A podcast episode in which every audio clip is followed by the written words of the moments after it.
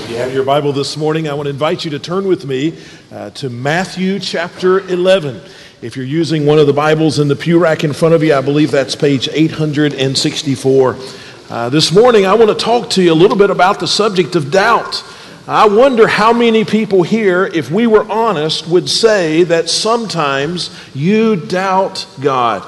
Maybe you doubt the existence of God, or maybe your doubt's a little different. It's more focused on the, the goodness of God, or the, or, or the fact that God answers prayer, that God cares, and, and that God intervenes in our daily lives. I wonder how many people have some doubt when it comes to God. I know that that's a dangerous question uh, to answer, to be honest about in a place like this. We, we worry about some things. If, if I were to be honest about my doubts, I think we wonder, what would people think?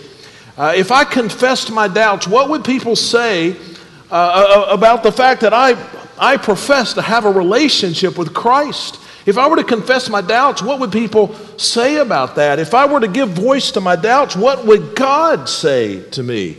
Well, over the next couple of weeks, today and then, and then on Easter Sunday, next week, we're going to focus on the answer to some of those questions, and we're going to learn the surprising things that God has to say about doubt. Uh, today, we're going to see what some of those things are. Next week, uh, we're going to talk about how to overcome doubt. I hope you will invite friends to join you on Easter Sunday as we talk about how doubt can be overcome, how we can dispel doubt in our lives. It'll be a great Sunday for you to invite family and friends that don't ordinarily come to church. But today, I want you to see some surprising things that God has to say about doubt. Now, to get us started, let me just give you four facts about doubt. Uh, j- just so we're on the same page, just so we understand some biblical things about doubt. And, and then we're going to just dive into a scripture passage that, that demonstrates, that shows us something uh, that I'm convinced you'll be surprised at this morning, something that God has to say about doubt. But fact number one, just to get us started, you are not the first person to have doubts. Uh, we, we sometimes feel like we are because when we doubt, we feel so lonely, it's scary to share our doubts with others. But you are not the first person to have doubts about either the existence of God or, or the love of God.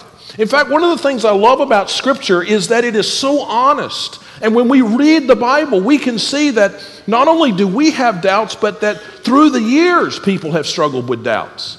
Uh, we could turn, for instance, to David to the story of David, the king of Israel.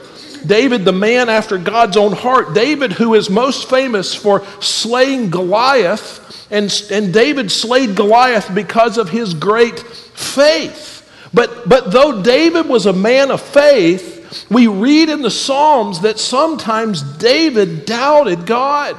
David would express in his prayers that he was uncertain whether or not God really cared about the nation of Israel, whether or not God was going to be faithful, whether or not God was going to rescue them, whether or not God was going to answer prayer.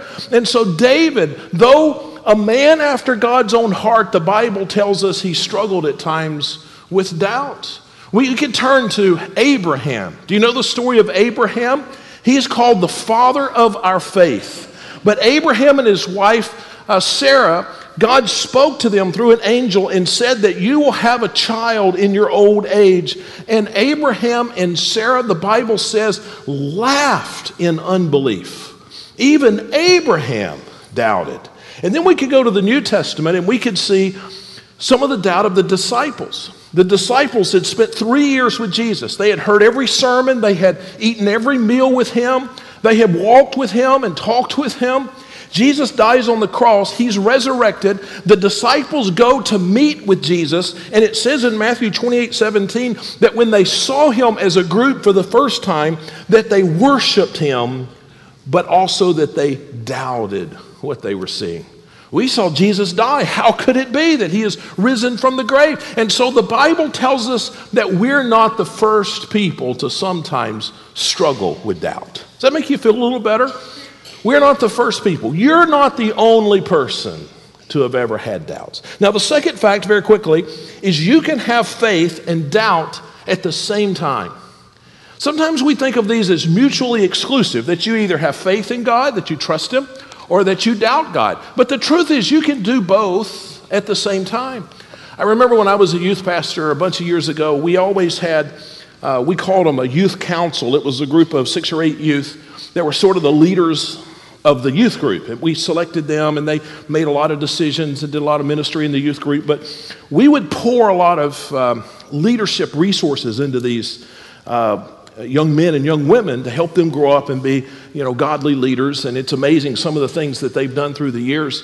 Uh, but one of the things that we did almost every year with this group of people is uh, we would go on a ropes course. You ever gone on a ropes course before? I don't think they do those anymore, but back in the, back in the 80s, the 1880s, when I was a youth master in the 90s, uh, the ropes courses were real popular. And so we would go on one of these courses out in the middle of the woods, and they'd have these ropes, or usually it, they were steel cables, uh, connecting these tree tops together. And so you would climb up the tree, and you'd get on these ropes, and you were harnessed in. So you couldn't fall and die. You could fall and wish you had died, but you, you, wouldn't, you wouldn't physically die. But, but, you know, I had faith that those ropes courses were safe. I wouldn't have taken the youth had I not believed that we would survive. But when I would climb up those trees, and I would get up on top, and those trees would begin to sway with the wind, or you'd get out on those ropes, and they seemed so unsteady. My faith would get a friend, and that was doubt. And it seemed like the higher I get up the tree, the more doubt would accompany my faith. I would have faith and doubt at the same time. See, faith is that assurance that something is true and that it is reliable. But when we test our faith, when we step out on faith, when we make a commitment to give something that's difficult for us to give, when we go on a mission trip that we've, we, we, we're uncertain about, when we go and share the gospel with a family member, a friend, and we're nervous about that, when we test our faith, oftentimes the emotional response to that is, is doubt. And you can have faith and doubt at the same time. Uh, fact number three God doesn't condemn doubt. Now, it's just as simple as that. God doesn't condemn us when we doubt. I, I think about uh, the Old Testament uh, man of Job. Uh, do you know the story of Job? That's one of those Bible passages we don't preach often, perhaps we should, but Job was the man who suffered greatly. Uh, he lost his uh, family, most of his family, lost his wealth, he lost his health. And, and so the book of Job in your Bible is, is mostly Job talking about how hard life is and some friends of his giving him some advice. Now, when you look at Job and the things he said, Job doubted God. Now, he didn't doubt the existence of God, but he, he doubted that God really cared and really was going to intervene on his behalf. It just seemed like everything was falling apart. It didn't just seem like everything was falling apart. For Job, everything was falling apart. Now, his four friends, they had no doubts.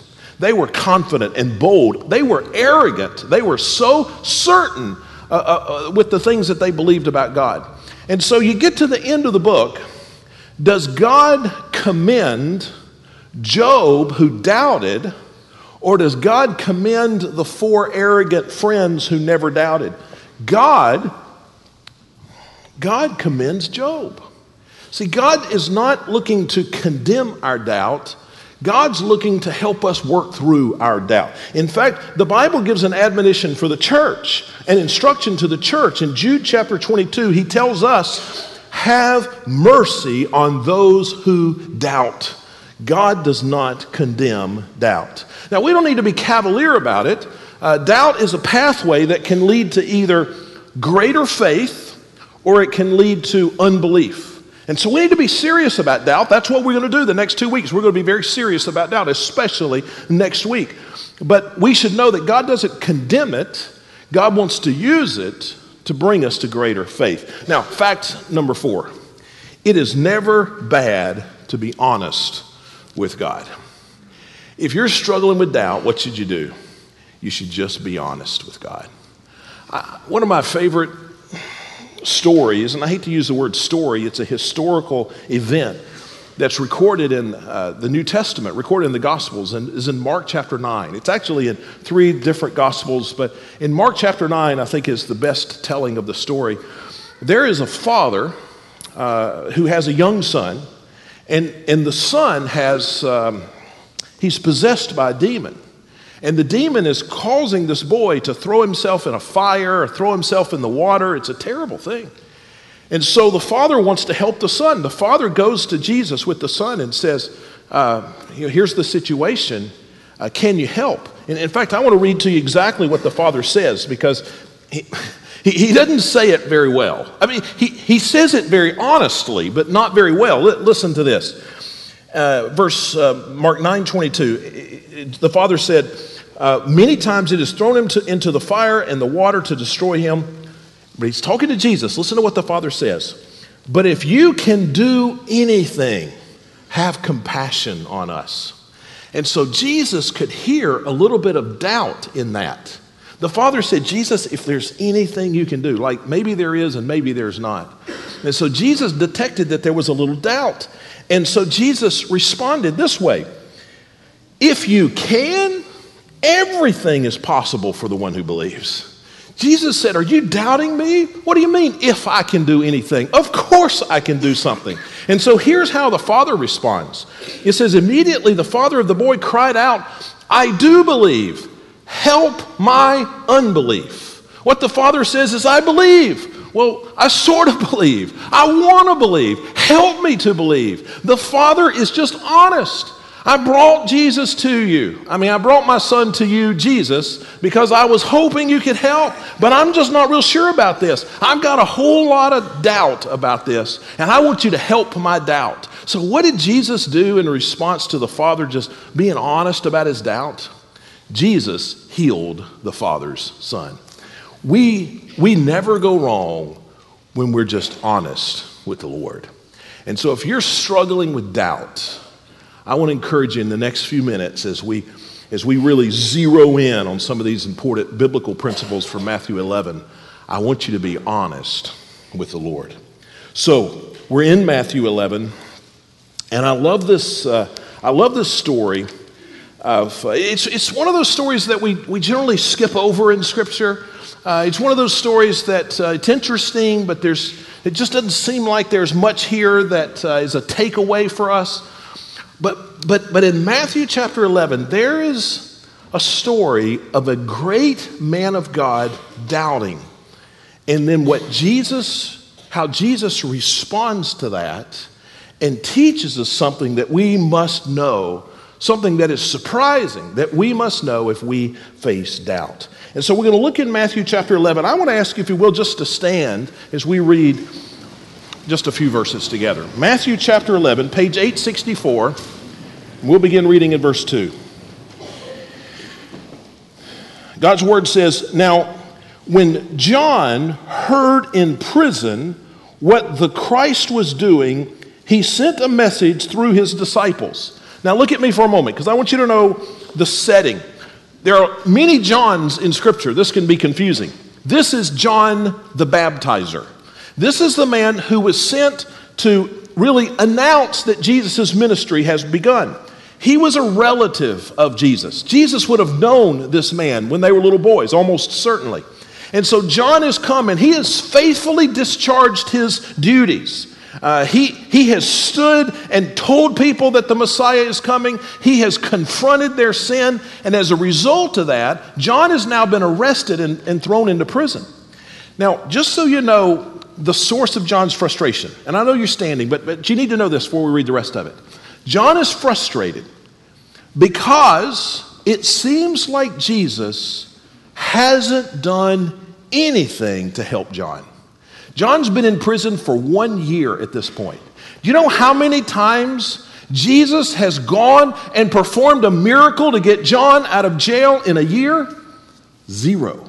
You know how many times Jesus has gone and begged the authorities on John's behalf so that they might let him go? Zero. You know how many times Jesus has visited John in prison to encourage him? Zero. And so John is sitting in prison. He's wondering, he's wondering, is Jesus real? I mean, is this really the Messiah? It, it, or should we look for another one? Now let's we'll see that. I'm getting ahead of myself. Look at verse 3. He says, and he asked him, so here's what John is asking through his messengers he sent from prison Are you the one who is to come, or should we expect somebody else? John's doubting. He's doubting because his circumstances don't match his expectations. He never dreamed that he was going to spend his ministry in jail waiting to be executed. And so he wonders, Jesus, are you really the Messiah? I mean, it sure doesn't look like it because I'm stuck here in jail. Are you really the Messiah or should we look for somebody else? Verse 4 Jesus replied to them, to the messengers, Go and report to John what you hear and see. The blind receive their sight, the lame walk, those with leprosy are cleansed, the deaf hear, the dead are raised, and the poor are told the good news. And blessed is the one who isn't offended by me. And then skip down to verse 11, one more verse. So the, those men leave, they go back to John. And now Jesus has got a footnote to the story. He's going to say something about John the Baptist. Look what he says Truly I tell you, among those born of women, no one greater than John the Baptist has appeared. But the least in the kingdom of heaven is greater than he. Please be seated. Do you see what just happened? John the Baptist, the forerunner of Christ, the man who has faithfully discharged his duty, now ends up in prison He's been there for a year. He's waiting his execution. He, in fact, is executed just shortly after this. They, they saw off John the Baptist's head, and he knew that was coming. That was inevitable. So he's stuck here in prison. Jesus doesn't, seemingly, doesn't do a thing about it. And so John wants to know Jesus, are you really the Messiah? Because it sure doesn't look like it to me. I'm stuck here in jail. And Jesus not only shows kindness to John in his reply, but then Jesus says, John is the greatest man ever born of a woman. Now that's pretty much everybody, right? Anybody here not born of a woman? Okay. So Jesus said of doubting John that he was the greatest man ever. I want us to learn some important principles from this story some surprising principles that'll help us to know what God says about doubt. Number one, the lesson of connection. The lesson of connection, and this is in your outline. I want you to see it, see closely. There is no connection between how hard your life is and how much God loves you. Now let that sink in a moment. There is no connection between how hard your life is and how much God loves you. When my kids were young, we would go to restaurants and they would get those coloring sheets. If you've got young kids, you know what these are. And there would be you know, dot to dot, and there would be uh, some games you could play. And, and almost always there would be a connection game. And here's how the connection game would work there would be three or four little drawings of things on one side, and then there would be three or four drawings on the other side, and you had to connect the drawing on the left with the associated drawing on the right. For instance, maybe there would be a horse, a dog, a fish, and a bird. Okay, you got that in your mind? A horse, a dog. I'm going to see how good you are at this four year old game. A horse, a dog, a fish, and a bird. And on the other side, there would be a, a collar, a saddle, a birdhouse, and a pond. Okay, so you've got to figure out which one matches which one. Now I'm going to give you a test. So the horse is connected with what? The saddle. Okay, some of you have done this before. The dog is connected to what? The bird to the, and the fish to the. That's why I moved to Texas. I wanted to pasture smart people. now, it's a fun game to play for a four year old. Um, the problem is that too often we play that game with God and the circumstances of our lives. And we think that if God loves us, everything's going to go well. We're going to be healthy, the kids are going to behave, the job is going to be solid, the money's going to be in the bank. And if we if we sin, then things are going to go badly. And we think that we can judge how much God loves us by how things are going in our lives. And some people, because of that, doubt God because things aren't going so well in their lives. because your circumstances don't match your expectations. That's exactly what was happening with John the Baptist. John the Baptist's life was in bad shape. He was stuck in prison, and it was a life sentence. It was a death sentence, really. The circumstances of John's life had gone badly, and John was beginning to wonder what does this say about God's love? Well, here's what Jesus wants John to understand there's no connection between how hard your life is and how much God loves you. Uh, that's just not how this works. Uh, now, look at verse, verse 11 again. How much did God think of John the Baptist? Well, he says that he's the greatest man born of a woman, verse 11. So even though John the Baptist's life, the circumstances of his life were in bad shape, God still loved him and thought greatly of him. Jesus didn't say, John the Baptist, who has disappointed me, that's why he's in prison. Who has, who has sin in his life, that's why he's in prison. Who wasn't faithful to me, that's why he is in prison. No, he says, John the Baptist, he's, he's lived about as good as any man has ever lived. John the Baptist, listen, John, he's done everything right. There's no connection between the circumstances of your life and how much God loves you. Too often we think if we live right, God will like me and all will be good. But that's not biblical, it's not true. Some godly people will suffer, and all godly people will suffer some. And sometimes wicked people will prosper. If God rescues us, it's not because he loves us more. And if he doesn't rescue us, it's not because he loves us less. I remember the story of the disciples getting in the boat and finding the storm. Do you know that story? So the disciples find themselves in a boat, a hurricane, almost a hurricane, kind of storm hits the boat. The disciples are fighting for their lives. Were they in the middle of the storm because they disobeyed God? No, Jesus told them, get in that boat, in that lake, and go that direction. Jesus sent them in the storm. They were right exactly where Jesus wanted them to be, and they still faced a storm. Sometimes we're going to face a storm. Now, you might say, well, then is there no benefit to following Christ? Well, of course there's benefit to following Christ, both in this life and in the life to come. But we must be careful that we don't try to connect the apparent benefits in life with whether or not God loves us. It's just not that simple. We must stop playing the connection game. Now, the second thing uh, that we learn here, the second principle, is a lesson of perspective. And it goes like this When I doubt God's love toward me, it is because I have a narrow perspective. When you begin to doubt whether or not God really loves, whether or not God really cares, it is because uh, you have a narrow perspective. Uh, if I were to take this piece of, this piece of paper, and I, I, hold it way out here, I can see this piece of paper and I can see all of, all of you. But the closer this piece of paper gets to my eyes, what happens?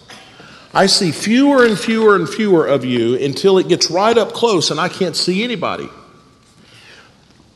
The more you focus on your problems, woe is me, my kids have rebelled, the doctor's given me a bad diagnosis, the job is shaky, the dreams have been crushed. The marriage is unsure. And the more you focus on your problems, it narrows your perspective.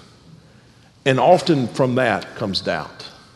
So, John the Baptist, he's in jail. What do you think John the Baptist thought of in jail every day? How much longer am I going to be in jail? That's what I would have been thinking. He was hyper focused on his, on his situation. So look what look in scripture what Jesus told him to do. Verse 4, Jesus said, "Go and report to John what you hear and see. The blind receive their sight, the lame walk, those with leprosy are cleansed, the deaf hear, the dead are raised, the poor are told the good news about Jesus." He says, "John, you need to broaden your perspective. Don't just focus on what's going on in your life. Look at all that God is doing." in the lives of the people around you, in your church, and in the nation, in the world, if we will broaden our perspective. When I doubt God's love for me, it's usually because I have so narrowed my perspective that all I can see is one thing. Now, lesson number three is the lesson of purpose. Listen to this God has a purpose for everything He allows in our lives. And now you may not know what that purpose is, but God always has uh, a purpose. Now, why was it Jesus in a panic that John the Baptist was in prison? Why, why was it Jesus running around? Oh no, John's been captured. John's been captured. No, Jesus wasn't in a panic because, first of all, he wasn't surprised. He knew that was going to happen. And secondly, God had a purpose in it. Bible says, Romans 8 28, that God has a purpose for everything and will use everything to accomplish his good in our lives. And so John the Baptist was in prison. Jesus knew it was going to happen. Jesus had a purpose in that. And so he wasn't surprised. He wasn't panicked. He wasn't out of control. Now, here's the tricky thing what was, what was God's purpose for letting John the Baptist sit in prison for an entire year and ultimately to have, his head cut off? Well, I'm not going to answer that question. I'm going to let you chew on that. But I want to tell you this if you'll read it, if you'll study it, you'll find the answer to that in Scripture. There's a clear answer to why God allowed John the Baptist to sit in prison and to ultimately be executed. But here's the important part John couldn't have known. The only way we know is because we can read Scripture and we have this broader perspective of the whole story, the whole meta narrative of Scripture. John couldn't see that. John didn't know. It's hard sometimes to know in your own life when you're in the middle of it what God's up to. And, and that's why people come to pastors and they say, Pastors, can, can you tell me why this is happening to me? Why is this going on? Doesn't seem to be happening to my neighbors. It just seems, why, why, why? And, and you know, pastors hate those questions because I, I, I don't know. I don't, I don't know. Because in the middle of it, you, you just can't know. If, if I'd have been John the Baptist's pastor, and he would have asked me, Why am I in jail? I, I was busy serving the Lord. Why am I in jail? John, I, I don't know. I don't know. But when we step back from that and we look at it from a biblical perspective today, we can see some clear reasons why. But in the middle of it, you just have to trust. The lesson of purpose God always has a purpose uh, for whatever He allows in our lives. And then the fourth lesson is the lesson of truth. Truth is the truth, independent of our ability to explain it. Now, let me, let me show you what I mean. If you look back at the passage we read, verse 6, seems like an odd verse. Uh, Jesus has just told the messengers to go back to John the Baptist, tell him that uh, Jesus is doing great things. You may not see it in your life, but he's doing great things. In a broader perspective, if you just have some perspective, John the Baptist, Jesus is doing great things. People are healed, uh, people are hearing the good news, people are being raised from the dead. Jesus is busy doing something. But then he closes that by saying, and tell him this Blessed is the one who isn't offended by me. What he's saying is, is tell John he doesn't need to be offended by by this that's going on just because he can't understand it. Just because he can't understand from his perspective why it is that all of these things are happening and why he's languishing in jail, just because he can't understand the truth doesn't mean it's not the truth. The truth is the truth, whether you can explain it or not. The truth is the truth, whether or not you, you understand it. God loves you and cares for you and has a purpose for your life. God is in control and everything is moving in the right direction. Now, whether you can see that or not, whether I can understand or explain that or not, is immaterial to the fact that it is the truth. And what he says is, John the Baptist, don't be offended by the things you can't explain. Just, just, just know it's the truth. It doesn't have to be explainable or understood to be the truth. It's just the truth. What he's saying is, blessed are those who don't give up on God when life is tough. When you can't explain why it's happened, when you can't explain why you're going through it, when you don't understand, you can't see the hand of God in this, don't give up when it's difficult. Trust the Lord. I remember when my when my girls were young, sometimes, and usually Donna was the, Donna was the person who did this, but sometimes I would, I would take them to the doctor. And when they were young, they had to have vaccinations and all those things. So, you know, you'd take your little girl to the, to the doctor. She'd be, she, she's perfectly healthy and happy and life's good. And you go to the doctor, and the doctor wants to give her this big fat injection, you know.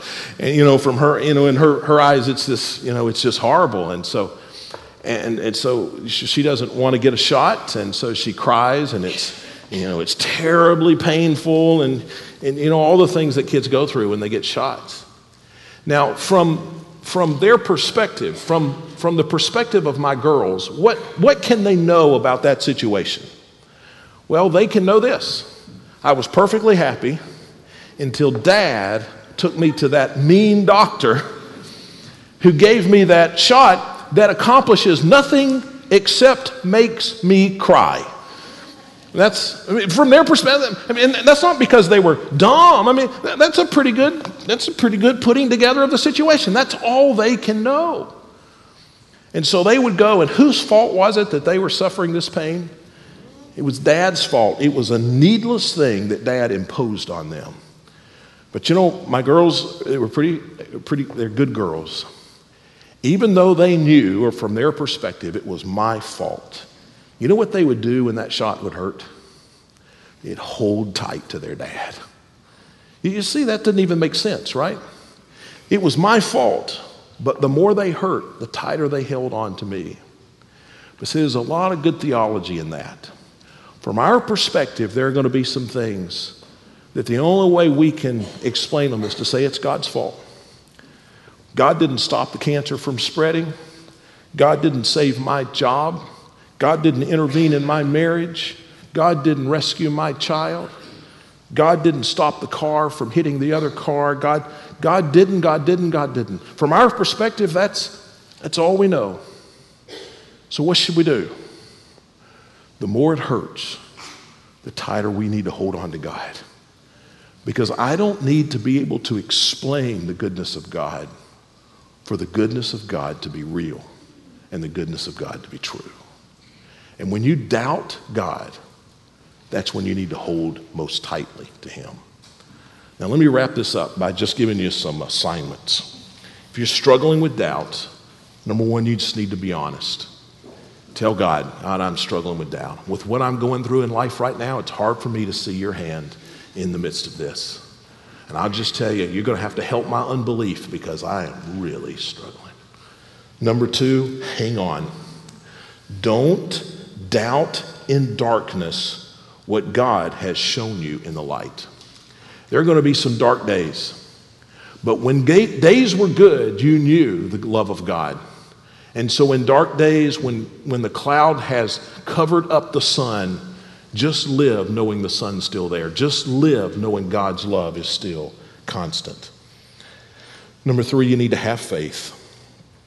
Let your faith, let your trust uh, be informed by how God has taken care of you in the past and how God has promised to take care of you in the future. And whether you can see it or not, just trust Him. If you've never come to the place in your life where you have ultimately trusted Him for the forgiveness of your sins, it starts there. Trust God. Trust God. And then finally, next week, um, we're going to talk about how to dispel the doubt. So, so, so we've seen something of what God says about doubt. Next week, we're going to talk about how you can, how you can overcome the doubt through the resurrection of Jesus Christ.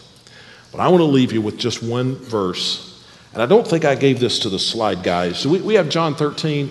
We do. Good. Uh, here's what Job said. Now, let me give you the context in case you don't know. Job lost everything. Job lost his wealth. He was a wealthy man, he lost everything. Job lost his, uh, his children, they died, and his, and his grandchildren and his, his, his whole family, everybody but his wife, he lost them in a terrible storm. And then Job gets sick. And not just a little bit sick, I mean, he's terribly sick and painfully sick. And Job didn't know if things were ever going to get better. But what did Job say? He said this Even if he kills me, he's talking about God. Even if he kills me, I will hope in him and I will defend my ways before him. He says, My faith won't waver because I ultimately trust the Lord. With your head bowed and eyes closed, we're going to stand and sing in just a moment. But I want you just, I want us to have a quiet moment here, head bowed, eyes closed, because I want you to have a, have a time where you can be honest with the Lord. Do you struggle with doubts? Maybe you doubt that God is real at times. Maybe you doubt that God is good or God cares about you at times. A doubt's a doubt. Would you be honest with the Lord about that right now? And ask the Lord to help you hold tight to Him and to teach you how to trust Him even in the storm. If you don't know Christ as your Savior, if you've never ultimately trusted in Him, when we stand and sing, there'll be ministers down here in the front, and you can just step out from where you are and take somebody by the hand and say, I, w- I, want, I want to start a life of trust in God. And let us help you take those first steps. I want to trust the Lord. I want to trust the Lord. Some of you, you've trusted the Lord for a long time. But the doubts, because your circumstances haven't matched up with your expectations, the doubts have been tough, difficult. And if, if, if, the Lord puts it on your heart, I want to invite you just to come and kneel and pray at this altar for a minute and just say, God, no matter what, I still, even if He kills me, I will trust Him. I still trust you. I don't see, I don't see, I don't understand, but I trust. Father, I pray that our doubts today will lead to greater faith. And we pray this in Jesus' name. Amen. Let's stand together as we sing.